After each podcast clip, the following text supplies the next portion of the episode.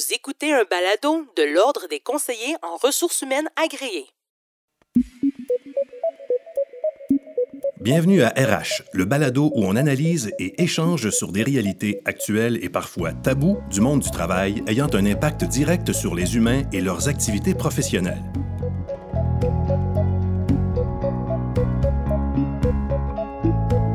Aujourd'hui, on discute du stress et de la fatigue numérique, communément appelé le technostress et la technofatigue.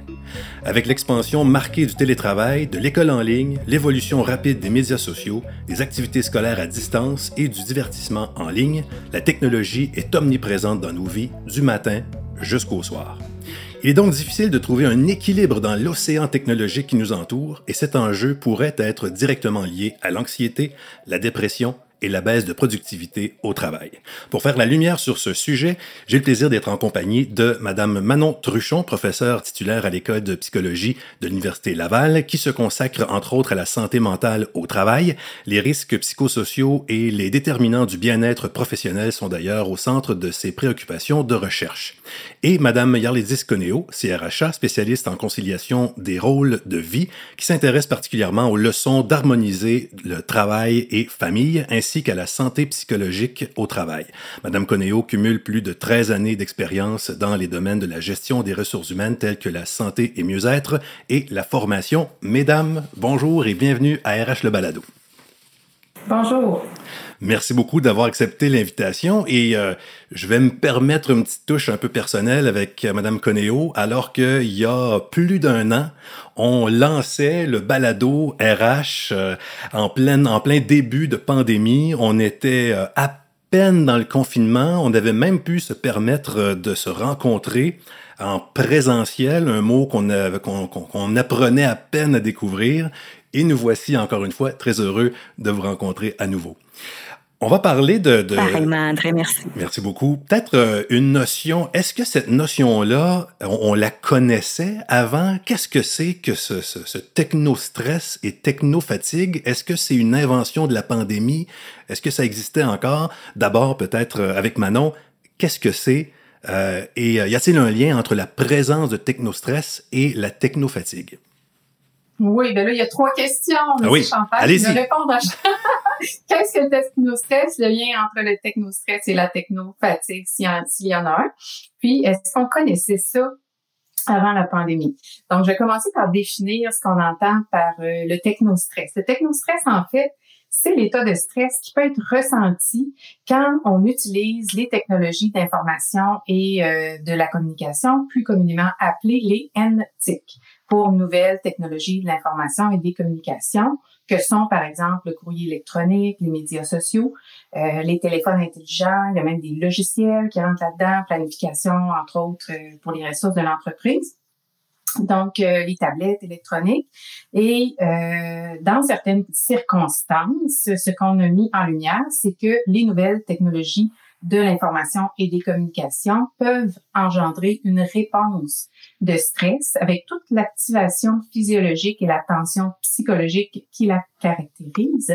Donc, euh, il s'agit en fait de la même réponse que lorsqu'on est exposé à d'autres sources de stress. Sauf que dans ce cas-ci, elle va être provoquée, notre réponse de stress, par l'utilisation des technologies. Ça, c'est pour le premier volet de votre euh, question.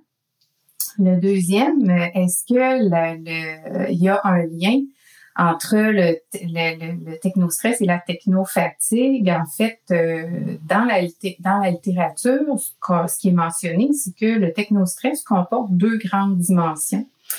Euh, la première, c'est la techno-anxiété. Ça, c'est le type le plus connu de technostress, c'est-à-dire que la personne va éprouver des niveaux élevés d'activation physiologique désagréable, ressentir de la tension et de l'inconfort en raison de l'utilisation actuelle ou future des tics. Donc, ça correspond à la définition que je vous ai donnée tout à l'heure, mais il y a une deuxième dimension qu'on nomme la technofatigue, qui, elle, va davantage se caractériser par des sentiments de fatigue, d'épuisement mental et cognitif qui sont dus à l'utilisation des technologies. Des technologies. Donc, euh, on a même récemment parlé, là, en temps de pandémie, on a utilisé beaucoup Teams, Zoom, toutes ces plateformes-là. Il y a un nouveau, il y a un nouveau terme qui est apparu, la Zoom fatigue, mais qui a été emprunté la euh, à la fatigue de, l'utilisation des ordinateurs. Mais là, on l'a appliqué spécifiquement au Zoom et euh, comme vous l'avez sans doute remarqué euh, souvent euh, pendant la pandémie, ben, puisqu'on est en télétravail, ben, nos rencontres Zoom se succèdent.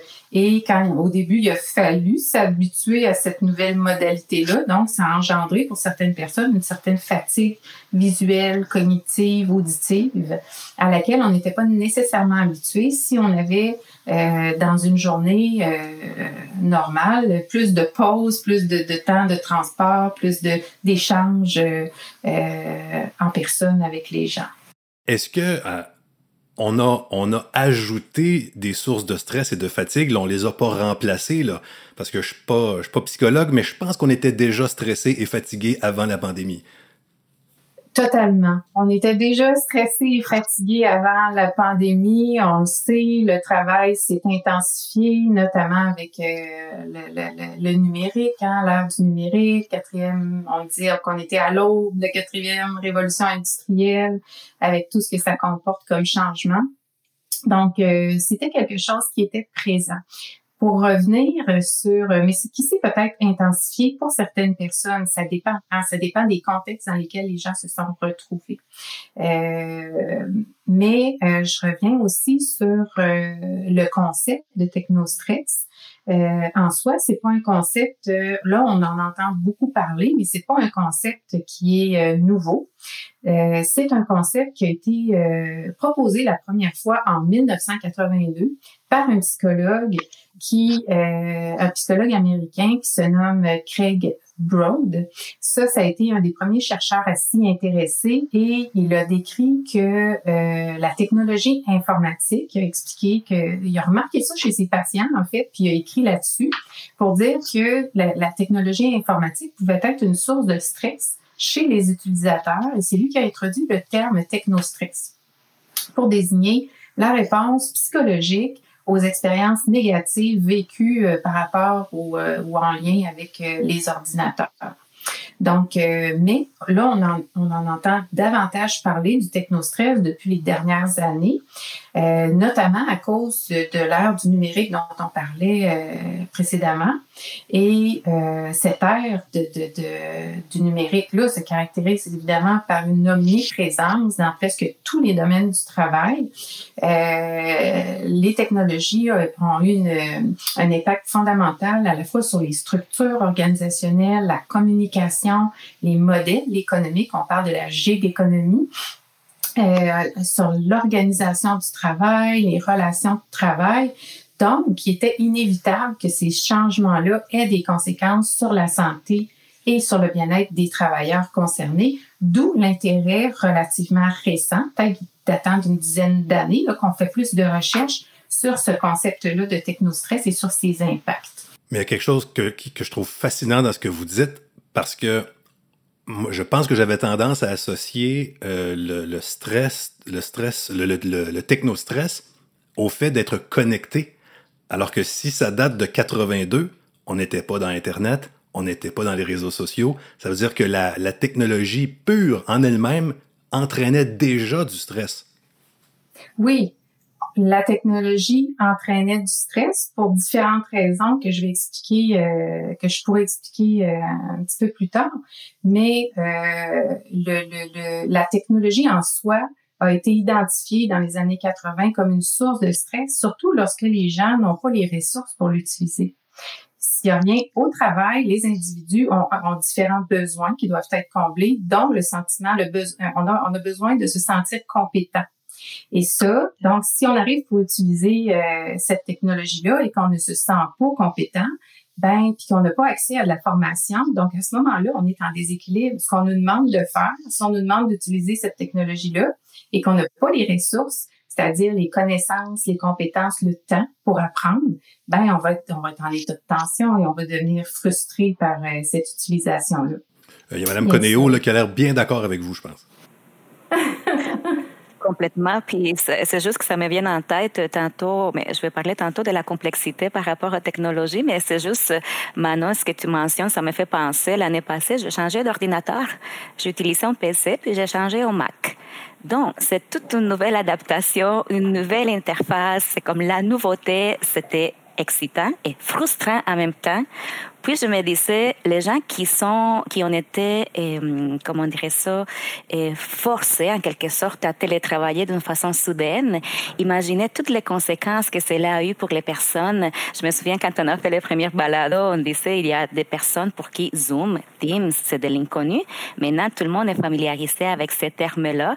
Mais je me disais, si je fais l'analogie avec ce qui m'est arrivé avec mon ordinateur euh, versus mon Mac, dans les milieux de travail, à tous les jours, si on n'a pas les ressources si on n'a pas le soutien, ça pourrait être frustrant très longtemps. Mhm. Euh, est-ce qu'il y a une différence entre le, stress numérique et les sources de stress numérique?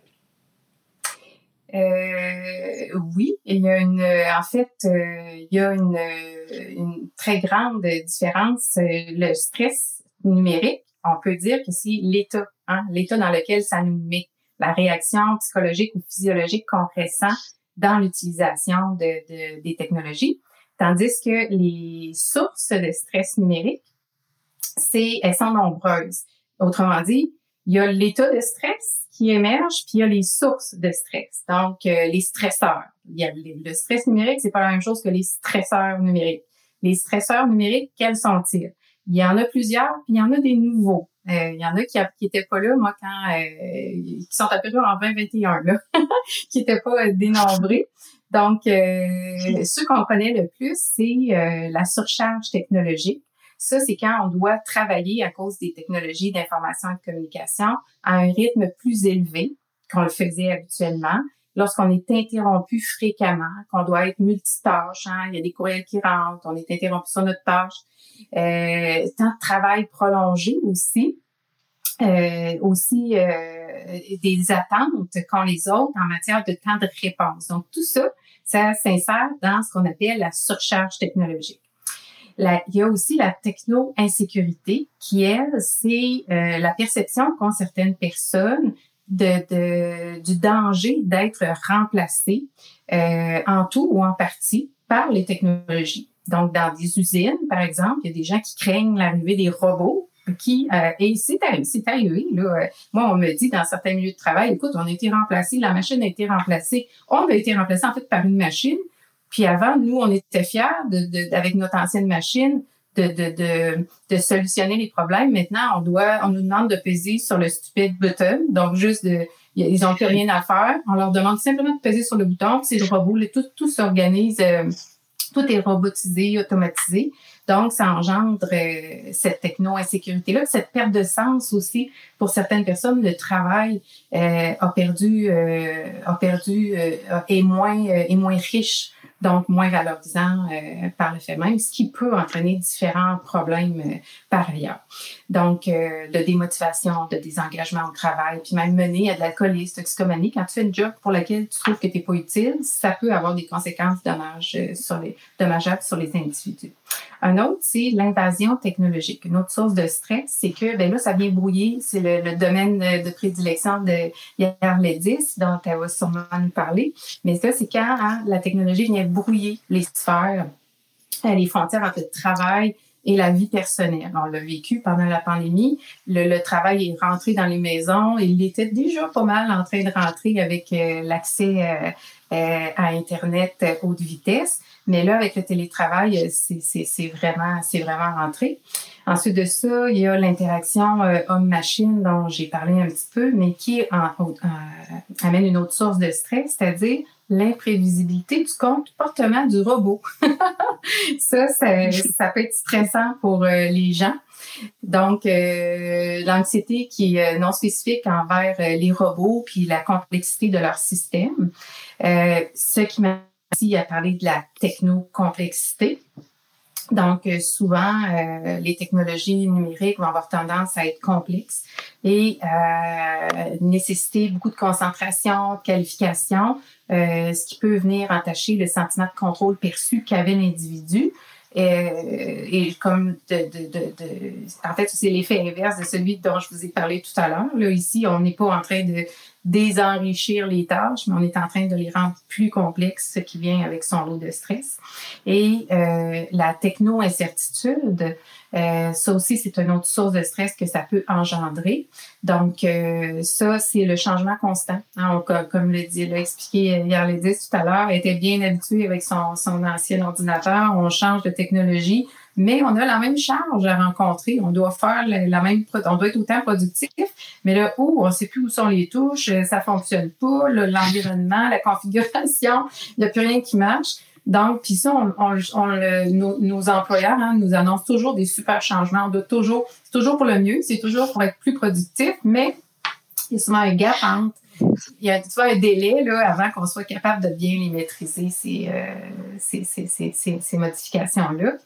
Puis les deux derniers, ben, c'est le manque de fiabilité technologique. Ça, c'est les fameux spams, les bugs, euh, euh, faible utilisabilité quand on ne sait pas user-friendly. Bon, ben, c'est utilisabilité en français, je pense. Donc, euh, ça, c'est c'est aussi lié à la surcharge à la complexité technologique. Puis le dernier, ben, c'est la surveillance à l'aide de la technologie les travailleurs, maintenant, la, la, la, technologie permet de surveiller, de localiser, de même donner le rythme, hein, de, de euh, dicter le rythme aux employés. Donc, euh, ça, ça peut engendrer euh, une augmentation des heures de travail, des heures plus longues. Ça peut avoir un impact là-dessus. Puis ça peut aussi engendrer une méfiance, puis une perte de contrôle encore là des employés. Puis on sait que le contrôle, la perception de contrôle dans le stress, elle est majeure. Donc, on a tous les mm. ingrédients là, pour euh, susciter du, euh, une réponse de stress. On peut euh, très, très facilement être stressé par ces, ces, stresseurs. Une fois qu'on a dit tout ça, pratico-pratique dans une entreprise, Mme Conéo, ça prend quelle forme? Mais en fait, il y a deux volets de réponse à cette question-là. C'est que d'un côté, il y a une le côté négatif, si on veut. Ça va évidemment mm. euh, avoir des impacts sur la santé des gens. Donc, on va avoir euh, peut-être une augmentation des troubles musculosquelettiques, euh, comme dans, dans le cas du stress normal, si on veut. On va peut-être aussi observer plus de problèmes liés à problèmes cardiaques. On pourrait avoir aussi des problèmes de sommeil. Mais les gens aussi vont pouvoir, vont se sentir coupables de peut-être être trop connectés ou de pas être assez connectés. Puis, il va aussi toute la notion des euh, les sentiments d'insécurité dont parlait tantôt Manon. Les gens qui vont avoir la crainte de perdre leur emploi, donc c'est quelque chose qui au quotidien, ce n'est pas facile à vivre. On va voir aussi tout euh, le temps et l'énergie qui va être investi à apprendre à utiliser un nouveau logiciel. Parce que, euh, vous le mentionnez tantôt, André, des fois, et c'est Manon, pardon, les organisations ont des très, très belles intentions d'ajouter des, nouvelles des nouveaux logiciels, des nouvelles technologies, mais en avoir plus, ce n'est pas nécessairement la solution souvent. Et puis, il y a aussi euh, l'invasion, en fait, de, de la, des technologies dans notre vie privée. On, avait déjà parlé de l'omniprésence des technologies dans notre vie privée, donc ça fait en sorte que la frontière est de plus en plus floue. Et les gens ont l'impression qu'ils euh, travaillent tout le temps. On a la difficulté à décrocher, on a la difficulté à déconnecter. Donc, pour les entreprises, pour répondre euh, dans ce dossier volet à ta, à ta question, c'est un peu, euh, on peut soit et puis là, on va parler vraiment de, de tout ce qui est euh, euh surcharge euh, informationnelle, comme Manon mentionnait tantôt. On a le choix de soit limiter la connexion et, euh, en dehors des heures de travail. C'est certaines organisations qui optent par ces moyens-là. C'est sur quoi j'insiste tout le temps, c'est que peu importe l'option que vous choisissez en tant qu'organisation, le processus euh, que vous utilisez, c'est aussi important que les moyens. C'est-à-dire, si vous optez par une politique de, de connexion, par exemple, c'est important d'impliquer les gens dans le processus. Si vous optez par une, une, euh, un horaire flexible, une, organisation qui permet le travail en tout temps, à toute heure, à tout moment. C'est important de surveiller, par exemple, la charge de travail puis les temps supplémentaires. Donc, on peut voir euh, euh, les, options de l'organisation sur deux, deux angles, si on veut, soit limiter la connexion, soit la permettre, mais toujours en prenant soin d'encadrer l'utilisation pour surveiller surtout et la, la charge de travail. Est-ce qu'on peut y voir un côté positif? Je dirais oui, et surtout en matière de conciliation travail-vie personnelle, on parle toujours un peu de, côté sombre. Et moi, la première, j'ai tendance à parler beaucoup du côté sombre de l'utilisation des technologies, mais si on voit de l'autre côté, et cette innovation technologique, si on veut, c'est elle qui va nous permettre d'avoir euh, plus d'agilité dans nos horaires, plus de flexibilité. Et c'est cette innovation technologique qui vient faire en sorte qu'on va pouvoir euh, travailler au moment qui nous convient le mieux, travailler au moment où l'on est les plus productifs. Donc, ce qui est important à retenir, à mon avis, c'est que oui, il y a un côté très sombre à l'utilisation des technologies en milieu de travail, mais si on s'en sert bien, si on est capable de, tirer son épingle du jeu, si on veut, ça va nous permettre de mieux concilier nos rôles de vie dans la mesure où ils vont nous servir au lieu de, nous rendre la vie difficile si on les utilise à bon escient. Je vous prendrai un petit euh, diagnostic. Euh, les Québécois, ils sont où? Ils, ont, fait ça ou pas du tout? Est-ce qu'ils sont, est euh, très stressés plus qu'avant? Ça ressemble à quoi? Euh, ben en fait, euh, si je peux répondre à ça, est-ce qu'ils sont plus stressés par rapport à Est-ce que ce phénomène-là dont on parle aujourd'hui, est-ce que comme, comment les Québécois se, se comportent là-dedans? Est-ce qu'ils ont pris des moyens, peut-être avec Madame Conéo, est-ce qu'ils ont pris des moyens pour euh, tourner ça du côté positif? Ça ressemble à quoi? En fait je pourrais parler un peu pour les organisations. En fait, ce qu'on on voit, si on pris des moyens, peut-être oui, certaines organisations et, ont mis en place euh, des moyens pour donner la formation aux gens. Et il y a des, des organisations aussi qui se sont trouvées des moyens de souder, si on veut, les, tissus sociaux, les liens sociaux entre les gens. Et j'avais quelqu'un qui me partageait l'autre jour euh, qu'il avait une collègue qui avait beaucoup de difficultés avec euh, des nouveaux logiciels qui sont venus justement à cause du télétravail. Puis elle avait une personne au travail avec avec elle, elle parlait rarement. Puis, grâce, entre guillemets, grâce à la situation euh, soudaine du télétravail, elle avait commencé à échanger avec cette personne, puis elle lui expliquait comment le logiciel fonctionnait. C'était même, c'était même pas la personne en informatique qui expliquait à, sa collègue comment fonctionnait, mais ça fait en sorte qu'elles ont créé une sorte de lien qui, qui, pendant la pandémie, elle continue à prendre son café virtuel, qui ont fait en sorte qu'elle jasait, qu'elle parlait. Donc, euh, une façon positive, c'est de, de avoir trouvé une façon de, de s'entraider, puis les organisations d'offrir la formation aux gens.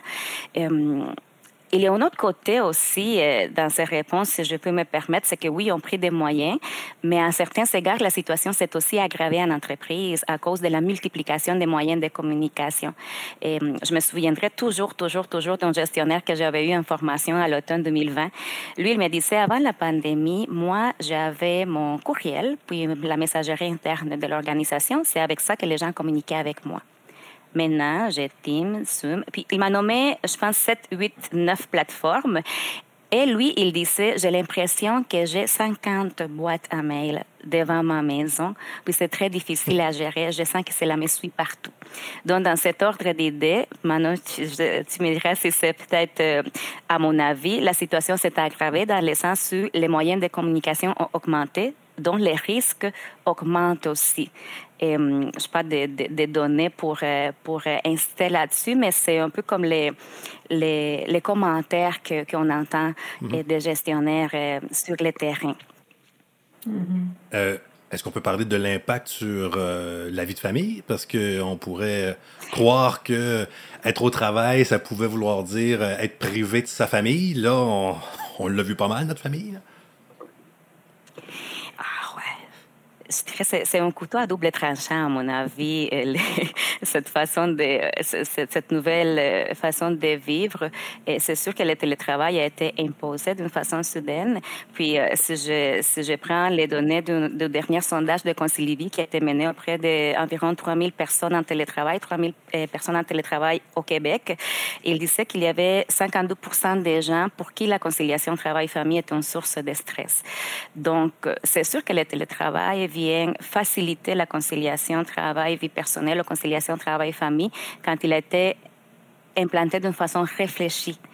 Et en même temps, ça pourrait être un couteau à double tranchant parce que la frontière entre, entre, le, entre le travail et la vie personnelle tend à disparaître. Donc, il faut toujours regarder les deux côtés de la médaille dans ce sens-là. Donc, c'est à nous de voir si euh, les technologies vont nous servir pour favoriser notre conciliation travail-famille, par exemple, pour euh, me servir dans ma flexibilité, ma flexibilité d'horaire, ou s'ils viennent par contre m'enlever du temps et de l'énergie pour ce qui compte le plus à mes yeux.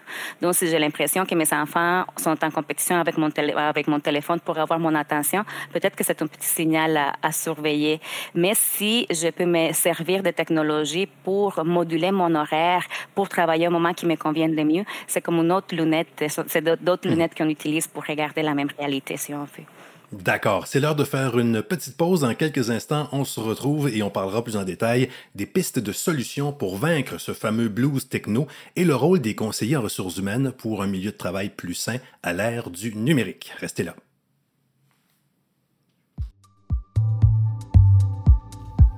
Avec près de 300 employés, Normandin Baudry est aujourd'hui reconnu comme un joueur de premier plan en rémunération globale et en actuariat conseil.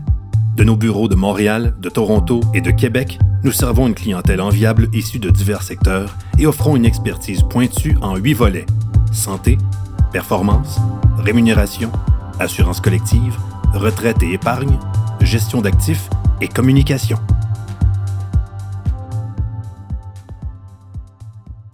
Nous sommes de retour à RH Le Balado avec Manon Truchon, professeur titulaire à l'école de psychologie de l'Université Laval, et Yarleris Coneo, CRHA, spécialiste en conciliation des rôles de vie. Justement, c'est le rôle de qui de trouver les solutions et de les appliquer pour ce qui est euh, du technostress et de la technofatigue? Bon, et vous vous en douterez André, en fait, c'est toujours une responsabilité partagée. Hein? Alors, euh, c'est toujours une question de co-responsabilité entre l'employeur et les employés. Et de mon côté, je vais commencer avec ce que l'employé peut faire, notamment surtout en lien avec la... Hum, on parlait tantôt de l'invention de des technologies dans notre vie, ce qui amène à, à, un conflit accru entre travail et vie personnelle, parce que la frontière n'existe plus.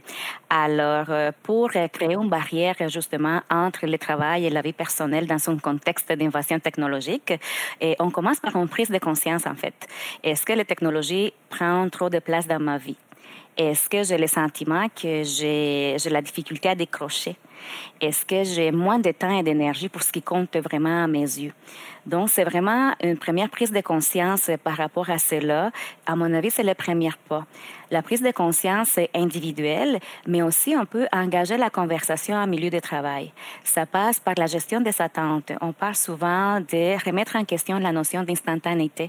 On, a l'impression que plus vite on répond, plus on, est efficace. C'est vrai dans certains cas c'est vraiment urgent, mais si est-ce qu'on on serait capable de remettre en question la, la notion d'urgence. Donc, c'est vraiment cette première prise de conscience euh, qui est très importante. Un autre élément, euh, je parlais tantôt de la gestion des attentes, c'est la, gestion des, attentes par rapport au moment de disponibilité, au temps de réponse, comme je vous parlais tantôt, puis mes attentes par rapport à moi-même et mon utilisation des technologies, mais c'est aussi les attentes de mon équipe, de mon gestionnaire aussi. Et on y va aussi avec euh, des petits pas. Normalement, on essaie de faire des, changements dramatiques, puis c'est là où on euh, diminue nos chances de succès, pardon. Donc, c'est vraiment, on y va par des petits pas. 嗯 je vous mentionnais tantôt que c'est important de, créer une, frontière entre le travail et la vie personnelle quand on est en contexte de, d'invasion technologique, si on veut, pour maintenir la terminologie qu'on utilise. Donc, un premier élément important, c'est vraiment d'établir des rituels et routines qui vont nous permettre de créer cette frontière-là, même si physiquement, on ne peut pas créer une barrière entre le travail et la vie personnelle. Donc, certaines personnes vont délimiter leur espace de travail, soit avec un tapis, un rideau, et tout autre autre euh, euh, signaux visuels qui va délimiter l'espace de travail, on peut créer euh, une, une, playlist, si on veut, pour dire à notre corps que la journée de travail est terminée. On peut se créer une routine de prendre une marche, etc. Il y a des gens qui vont changer ses vêtements. Donc, c'est vraiment c'est créer des trucs qui fonctionnent pour nous, pour dire à notre cerveau que la journée de travail est terminée. C'est aussi, il y a quelque chose qui a l'air anodin, mais c'est aussi d'essayer de ne pas avoir notre téléphone intelligent toujours avec nous. C'est le premier réflexe les matins. La plupart des gens, on prend notre téléphone puis on les lâche pas de la journée comme si c'était une extension de notre bras. Donc, c'est d'essayer de se donner les droits, de pas avoir son téléphone toujours avec soi, puis et de laisser notre téléphone loin des yeux, surtout quand on a des périodes de travail concentrées. On part toujours en entreprise, on se bloque des périodes de concentration, puis c'est par exemple, j'ai un rapport à rédiger, donc j'enlève les notifications, etc., pour me concentrer. Mais il y a une étude que j'avais lue récemment qui a été faite en Amérique du Nord. Puis en fait, ce qu'ils ont réalisé, c'est que la seule présence euh, du cellulaire vient euh, avoir un impact sur la concentration. Donc, les gens, les chercheurs, ce qu'ils ont fait dans cette étude-là, c'est qu'ils ont, pris deux groupes de personnes. Le premier groupe, euh, il était dans son salle, dans son bureau, à faire une tâche qui demandait la concentration, avec leur téléphone sur le bureau, fermé, en mode silence. L'autre groupe de personnes avait fait avait la même tâche à réaliser dans un bureau fermé, mais le téléphone était à l'extérieur. Et on remarquait quand même un écart de 25 et, entre la performance du groupe qui avait le téléphone sur le bureau et les groupes qui avaient le téléphone loin des yeux. Donc, c'est important, cette prise de conscience-là, que juste le fait de l'avoir là, même s'il sonne pas, même si les notifications sont arrêtées, de l'avoir loin des yeux pour euh, euh, justement augmenter notre période de concentration.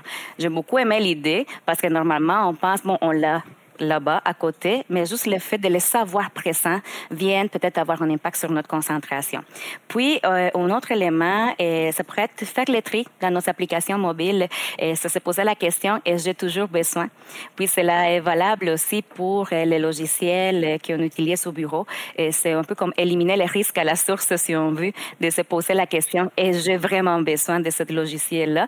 Et puis, on répète souvent, hein, c'est pas nécessaire d'en avoir plus, mais souvent, c'est juste de les utiliser c'est incroyable, incroyable à quel point, en fait, en tant qu'individu, en tant qu'employé, euh, on, permet ça. On permet ce stress-là de, parce qu'on on met pas les gestes barrières, si on veut, par rapport à, la technologie. Très intéressant. Par contre, il y a forcément ce qui arrive de l'extérieur. Je vais me tourner euh, du côté de Mme Truchon. Euh, dans un espace de travail, dans un milieu de travail, euh, qu'est-ce qu'on fait aussi? Parce que là, si l'employé prend ses responsabilités, c'est une chose, tant mieux. Mais après, il y a l'environnement dans lequel il se trouve. Oui, effectivement. ben, les attentes, hein, les attentes qu'on a envers nos employés quand on est gestionnaire, faut les, les préciser. Il faut préciser à ses employés que c'est pas parce que nous on écrit le soir, la nuit ou la fin de semaine qu'on s'attend à ce que les gens répondent de, façon instantanée. Euh, puis, euh, compte tenu qu'on est dans des environnements où la charge ou l'intensité du travail est de plus en plus grande, je pense que ce qu'il faut retenir, c'est que les pratiques de gestion doivent aussi être adaptées à ces réalités-là. Les pratiques de gestion, on parle beaucoup dans la littérature de leadership euh, transformationnel, de leadership éthique, de leadership bienveillant ben ça c'est une, des, des, des, façons là euh, fort pertinentes euh, euh, des façons de faire fort pertinentes à adopter euh, d'avoir confiance en ces gens. On l'a vu hein, le télétravail ça fonctionne. Si ça n'avait pas été de la pandémie on aurait assisté à des luttes à n'en plus finir. On, avait la technologie mais on, on résistait pour différentes raisons. Mais là on le voit ça fonctionne. Mais ça ça doit venir aussi de pair avec de, de, de la confiance, de la bienveillance euh, de la part de, des gestionnaires et de l'employeur. Et euh, nous, dans nos recherches, ce qu'on a démontré, c'est que justement, quand on est en présence d'une culture éthique, quand on est en présence d'une saine gestion du changement, quand on, quand on est dans une culture où il y a un climat de sécurité psychosociale, c'est-à-dire dans une culture où on se soucie du bien-être euh, et du stress de ses employés, ben on a observé qu'il y avait moins de technostress qui était ressenti, moins de technostresseurs, je tiens à le préciser ici. Et euh, en contrepartie, ça c'est lié à une moins grande détresse psychologique et à un, à un meilleur, un meilleur engagement au travail, à un meilleur euh, une satisfaction plus grande. Euh, donc, euh, c'est euh, les, les, l'employeur a un rôle majeur à jouer et ses gestionnaires. Euh, qui eux aussi hein, subissent euh, énormément de stress, souvent sont pris en sandwich, donc il faut pas les oublier. et c'est ça. ce que je voulais aussi juste euh, ajouter, euh, pour peut-être pour compléter, euh, faudrait pas non plus démoniser euh, les, les, les, nouvelles technologies.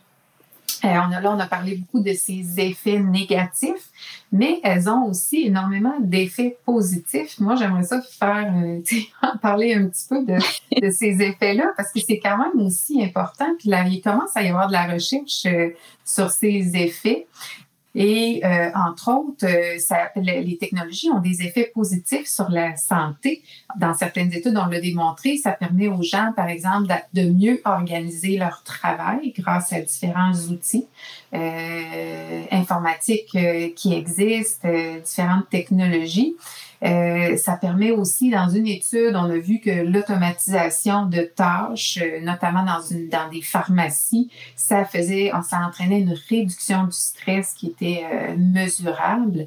par ailleurs, quand on, quand on instaure des politiques de courrier électronique, ça peut être de vérifier ses courriers, ses, courriers électroniques à seulement un moment précis dans la journée plutôt que de les regarder de façon instantanée. C'était lié aussi à une réduction du stress et de la charge mentale.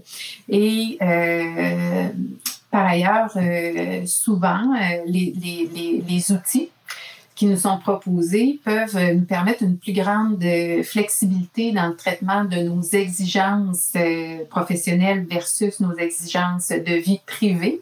Donc, ça a cet effet-là aussi. Ça peut avoir un effet pervers, ça vient brouiller les frontières, mais ça peut aussi nous permettre de mieux s'organiser, d'aller, par exemple, accompagner son enfant chez le dentiste ou chez le médecin, tout en euh, continuant de traiter ses courriels ou même de participer à une conférence téléphonique euh, en attente euh, de, de, de, pendant que son enfant est, en rendez-vous. Euh, en tout cas, vous comprenez ce que je veux dire par ça. Et aussi, je dirais que ça va prendre des recherches supplémentaires pour documenter les effets positifs mais euh, c'est certain que ça peut venir augmenter notre performance, notre efficacité, notre capacité d'innover, euh, grâce aussi à, à, ces, euh, à, à cette technologie-là. Puis, euh, je vais finir avec ça, euh, ça peut aussi réduire le temps et les efforts qu'on consacrait à une tâche. Euh, ça peut aller plus rapidement, on peut réduire les erreurs hein, si c'est fait de façon automatique versus à la main. donc, améliorer la qualité des services, etc. Donc, c'est pas je tenais aussi quand même à faire aussi le, la, contrepartie, bien que je sois d'accord avec tous les effets négatifs qui ont été mentionnés. Je pense que c'est important aussi de dire que entre autres, si ça n'avait pas été là pendant la pandémie, ces outils-là, euh, ça aurait été pas mal plus mal. Mhm. Donc, faut, oui, faut, surtout pour éviter la solitude. Hein? Ouais. Oui. On peut aussi avoir de la gratitude, oui, de la gratitude par rapport à, à, l'Internet puis aux avantages que ça nous procure. Et on est absolument là pour voir les deux côtés de la médaille avec ce balado. Donc, tant mieux si on peut euh, avoir ça. Euh, N'empêche que il faut, ce que je comprends, puis on va résumer un petit peu, on va conclure bientôt, euh, ça peut avoir du positif. Par contre, on comprend qu'il faut être très prudent. Euh, peut-être en, terminant, là, quels seraient peut-être vos, vos conseils, le, si vous aviez une chose à dire à, une organisation pour que ça se passe bien dans ce, créneau-là, qu'est-ce qui serait le plus important pour vous? Peut-être Madame, Madame? Bon, en fait, je vais tricher. Je vais, j'aimerais garder en tête deux éléments. Le premier, c'est que les, manifestations du, techno, du technostress, en fait, c'est des symptômes. C'est d'aller voir au-delà de ça, puis d'aller de, euh, se préoccuper de sa propre culture organisationnelle. Manon l'a très bien expliqué tantôt. C'est la culture de mon organisation, c'est le climat de travail qui va faire en sorte que les, initiatives qu'on met en place vont fonctionner. Donc, euh, agir sur la culture, sur la charge de travail aussi. Puis un autre élément, c'est sensibiliser, sensibiliser, pardon, encadrer, puis faire de son mieux pour donner l'exemple. OK. J'ai l'impression que ça fait une vingtaine de balados qu'on fait on a déjà dit ces choses-là par rapport à d'autres aspects, mais, mais dans le fond, ça s'applique. Et là, ce qu'on comprend avec ce sujet-ci, c'est que ça peut faire une différence sur la santé des employés, des gens. Donc, on n'est plus seulement dans le bonheur au travail, là, on est aussi euh, jusqu'au niveau de la santé. Là. Mm-hmm. Ben oui, totalement. Puis ce que ce que je dirais aussi, c'est que ces technologies-là sont là pour rester. Hein. On quand on dit if you can beat them, join them. Donc, pourquoi pas combattre le feu par le feu, combattre l'éthique par l'éthique? Il existe des éthiques qui nous aident à nous faciliter la vie, des, des, notifications pour arrêter d'être sur notre tic. Il y a toutes sortes de, de, de, d'applications mobiles qu'on peut utiliser pour améliorer justement notre santé. Donc, euh, on, on, est dans cet univers-là. Essayons d'en faire le meilleur, la meilleure utilisation possible. C'est comme un petit peu Internet. Au début, il y en a qui disent, oh mon Dieu, c'est terrible, les gens vont être là-dessus, puis ça travaillera plus, puis bon. On, s'est vu, on a vu qu'à l'usage, on peut en faire un bon usage. Mais c'est la même chose avec l'éthique. On peut en faire un bon usage. Toutes ces nouvelles applications mobiles-là, on peut en faire un bon usage. Et moi, je suis confiante que dans le futur, on arrivera qu'il y a déjà beaucoup d'applications qui sont proposées, puis on va en développer, entre autres, on, travaille là-dessus dans notre laboratoire de recherche pour euh, essayer de développer des, des, des, des, nouvelles applications mobiles qui vont permettre aux gens non seulement de monitorer leurs symptômes de stress, de détresse, mais aussi pour permettre aux gestionnaires de connaître c'est quoi les facteurs de stress, les sources de stress des employés en temps réel ou en temps euh, dans la, dans, dans, dans la semaine, mais pas euh, deux, deux, mois plus tard. Puis de recevoir des suggestions. Bon, ben là, on serait dû pour une rencontre, on a besoin de parler de telle chose, puis il y a un problème, on peut-tu le régler? Donc, on peut utiliser aussi cette technologie-là à cette... Euh, à cette à, cet, à cet effet-là. Euh, et puis on peut aussi penser qu'il y a des interventions qui pourront se donner en ligne, du, coaching en ligne, euh, de l'aide en ligne quand on est dans des situations isolées, en, dans un autre pays ou dans une zone de guerre pour dire quelque chose ou qu'on n'a pas, où est-ce qu'on n'a pas accès. Donc, toute cette, euh, cette technologie-là ouvre des portes aussi sur des meilleures interventions, des meilleurs euh, diagnostics, des meilleures prises de conscience des effets du travail sur la santé. Donc, utilisons-les pour ce qu'elles ont de bon également et ne les démonisons pas euh, essentiellement. Donc, il faut voir les deux côtés de la médaille. En terminant... Je pense qu'il y a personne qui pourrait dire qu'on peut se passer d'Internet maintenant. Ben, mais ça suscitait des peurs. mais, Au début, ça suscitait des peurs. Mais, mais est-ce que vous pensez qu'avec le retour en présentiel, est-ce qu'il va falloir faire un autre balado pour parler de stress, d'être en présence des autres alors que ça fait longtemps qu'on les a pas vus? ça va être toute une autre adaptation. non, mais pour, pour vrai, pensez-vous que ça, va, ça, va se, ça, va, ça va se discuter ou? Mais c'est certain que ça génère une certaine anxiété parce que on, on commence déjà à en parler. Là. On n'a pas de données là-dessus. On est dans, on a été habitué.